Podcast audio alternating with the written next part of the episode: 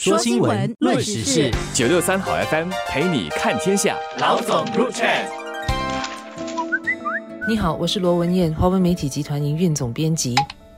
你好，我是吴欣迪，联合早报总编辑。上星期五，六月十号，有一项关于体育城 Sports Hub 的重要宣布：新加坡体育理事会将从十二月九号起正式接管体育城，终止与体育城私人有限公司的公共私营合作。体育城在二零一四年建成后，出现了不少问题，包括足球场草皮不达标、建筑物漏水、演唱会印象差等等。体育理事会总裁林德仁在记者会上一再强调，这些都是过去式，并非政府要接管体育城的主要原因。双方也一再强调彼此是和平分手，但实际上政府做出这个决定，我想已显示体育城的公共私营合作模式已行不通了，无法满足新加坡政府要让体育城更贴近民众，让更多国人都能使用体育城设施的目标。政府每年都会拨款一亿九千三百七十万元给体育城，但经营体育城的毕竟是私人企业，经营的目标仍以商业利益考量为主，因此要租用或使用场地来主办活动的定价不菲，这就形成了让一般民间非营利组织要在体育城主办活动的一大障碍。就连政府部门也吃不消，例如体育城原本要向二零一六年新加坡国庆庆典主办方收取两千六百万的租用费，最终收费虽然降。降低了许多，但我想国庆庆典之后都不在体育城举行，除了因为场地本身的考量之外，租用收费之高也是其中的原因。体育城的收费模式，相信是它自建成以来这些年里赛事和大型活动不多的主要原因之一。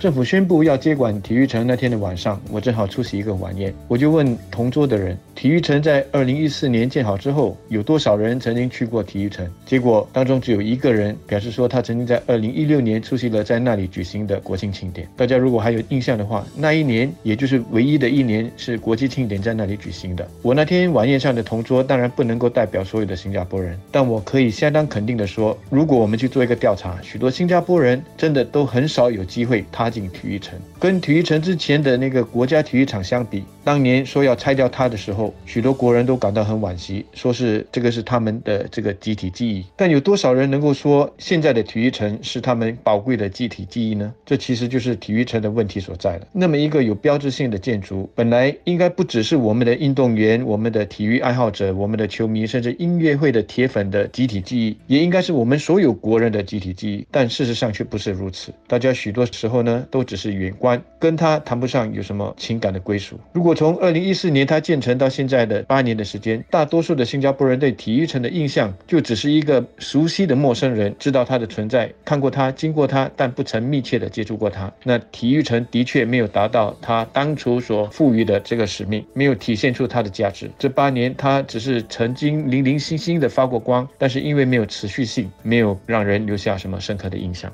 因此，政府在这个时候喊停。把体育城接管过来是必要的。体育理事会和体育城私人有限公司是在二零一零年签署了公共私人合作协议，由私人有限公司承担新建体育城的十三亿三千万元的费用，而政府则每年会支付将近两亿元的经营费。政府至今已经支付了大约十七亿四千万元，加上政府会根据体育城的公开市价支付一笔钱，并且承担尚未偿还的银行贷款，还有加上过去几年来的营运收入。我相信体育城私人有限公司这家合资企业，还有它的合资股东，至少没有在体育城这个项目上亏钱。但政府接管承担这个责任划算吗？体育理事会总裁林德仁说，理事会已经做好功课，确保政府在终止协议后所承担的费用，会跟他继续履行合约的费用差不多，也就是跟如果从明年到二零三五年多付十一年，总额达二十三亿的经营费差不多。但我相信下来，如果举办活动的次数，数和类型等因素增加的话，这笔经营费用肯定会增加。不过，政府这次决定要接管体育城，我想肯定不只是财务数字的考量，他也考量到如果现在不根本的改变运作模式的话，下来十一年，新加坡会失去怎样的体育机会和潜能，还有继续留着一个华而不实的体育城的代价。诚然，要达到有更多活动，让更多民众能参与的目的，必然要投入更多，但这所带来的社会价值是无法衡量的。它也能够。够惠及体育城周围的商家。此外，本地区域和全球的体育生态环境都已经在发生了变化，我们在体育设备方面也必须与时俱进，才能保持竞争力。但这些也都需要额外的投资。如果持续现在由私营企业管理的安排，政府恐怕没有这个灵活度来让体育城提升设施。因此，政府接管后，相信能够为体育城释放更多和更大的价值。这些都是无法由金钱来评估的。说新闻，论时事，九六三好 FM 陪你看天下。老总入 chat。你好，我是罗文燕，华文媒体集团营运总编辑。你好，我是吴欣迪，联合早报总编辑。上星期五，六月十号，有一项关于体育城 Sports Hub 的重要宣布：新加坡体育理事会将从十二月九号起正式接管体育城，终止与体育城私人有限公司的公共私营合作。在体育理事会正式接管了之后，体育城会有怎样的变化呢？我想，首先是能够让更多公众有更多的时段可以使用国家体育场场内的设施。现在体育场有一圈栏杆阻挡着，不让公众进去行动和活动，公众只能在围栏之外。跑步、步行、打羽毛球等等。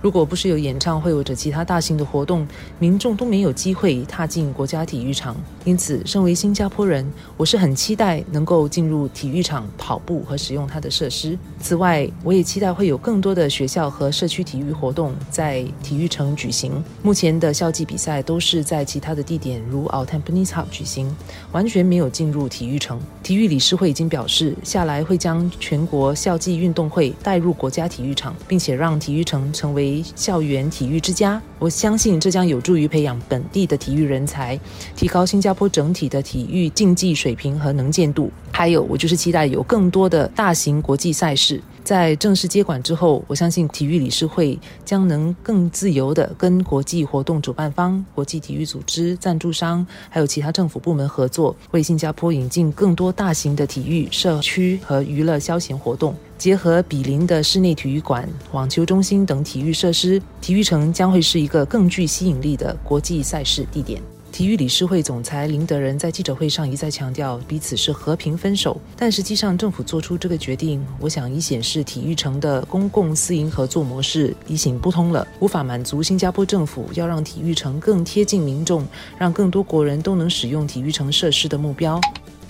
就好像一对离异的夫妻，双方呢都说是和平分手，以后还是朋友，所以大家也就对分手费守口如瓶，免得伤了感情。那么究竟政府是给了体育城私人有限公司多少的这个分手费呢？我们也就无从得知了。不过肯定的，体育城私人有限公司它作为一个商业财团，它不是一个慈善机构，它有背后的股东需要去交代，所以肯定会去要求一个合理的分手费。而政府这方面呢，因为涉及了公款，也肯定会去争取用最低的价格来。跟对方和平分手，以便呢下来把精力和资源放在怎么把体育城管理好，引进更多的大型国际赛事和活动，并且把民众重新的带进体育城，让体育城恢复活力和生气。我们可以肯定的说，政府接管体育城不会是为了要省钱，也不会是为了要赚钱，而是要更好的去体现体育城应该有的价值。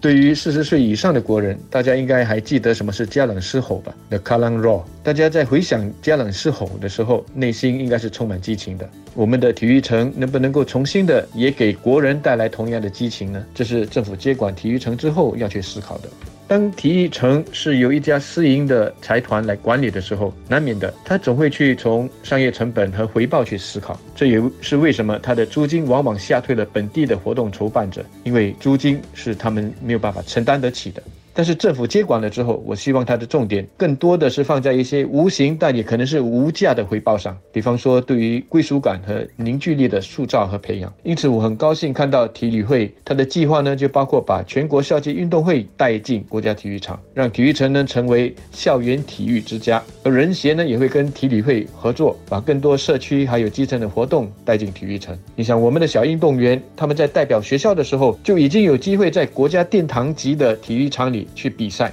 这对他们来说会是怎么样的一种鼓励？这又会在他们的成长记忆中留下什么样的印记？而如果有更多的社区和基层的活动能够进入体育城，它就能够成为名副其实的人民的体育城，而不再是一个只能够远观不能够进入的一个地方。那么很巧合的，今年全国家庭周的一项活动就在上星期六在体育城的国家体育场内举行了，有将近两千名家长还有孩童一起参加了 Active SG 举办的这个大型的亲子运动会。出席者当中呢，有不少就表示说是他们第一次在体育场的草坪上活动，因此都感到很新奇，并且希望以后能够有更多这样的机会。当体育场正要准备翻开新一章的时候，我想没有什么要比这样的活动来得更贴切、更有意义、更合时宜了。